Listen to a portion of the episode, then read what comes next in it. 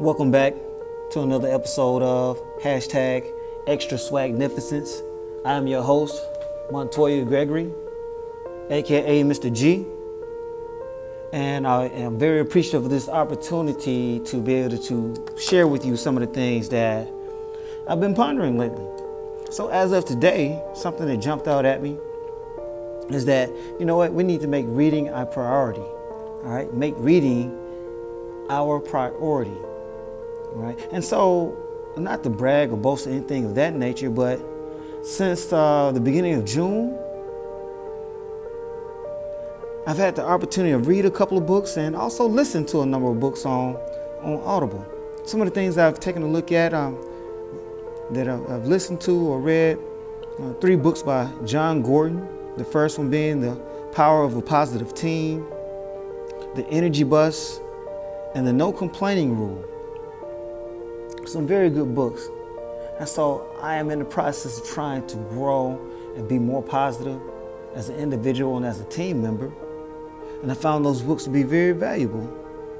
Also, I've had an opportunity to uh, listen on Audible to a book by David and Tamala Mann, also known as The Browns.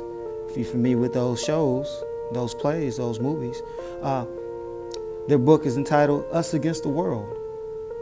Their journey has been magnificent, been a, crazy journey for the two of them, and to see where they started from and where they are now uh, is, is a tremendous, uh, energizing story and journey to peep out.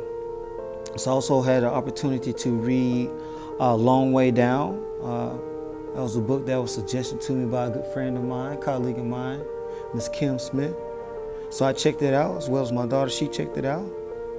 Also, uh, a big fan of David Goggins. Uh, he has a book out called Can't Hurt Me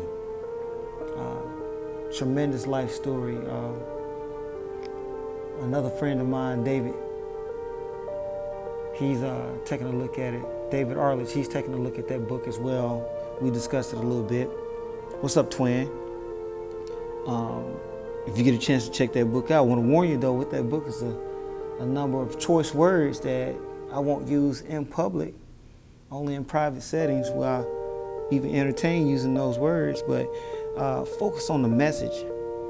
When you focus on the message, it has a powerful life story and powerful message uh, to check out. Uh, currently, I'm I'm reading uh, the book of Proverbs from from the Bible. So again, I I really value reading. I'm trying to grow, trying to become wiser, seek wisdom, and with that being the case, that is the book to read when you're seeking wisdom. So the book of Proverbs in the Bible, as well as I'm listening to a book by Joyce Meyer. All right, living beyond your feelings, living beyond your feelings. So trying to grow in the aspect of my emotions, managing my emotions instead of letting my emo- my emotions manage me, trying to control my emotions instead of letting my emotions control me. And um, I think that's very important in terms of working in the public sector, it's very important in terms of working with students, children, right? So, again, the focus is making reading a priority, making it our priority, focusing on our focus, growing, learning, reading.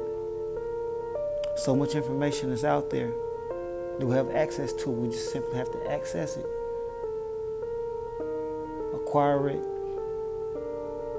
learn it, and apply it. So, hopefully this summer, all of us will have opportunity to read several books, invest in our own self development, invest in our own lives by reading man, I find reading boring. You, you, you, are probably reading the wrong thing. Man, it takes too long. I'm not asking you to read three hours every day. Find some time.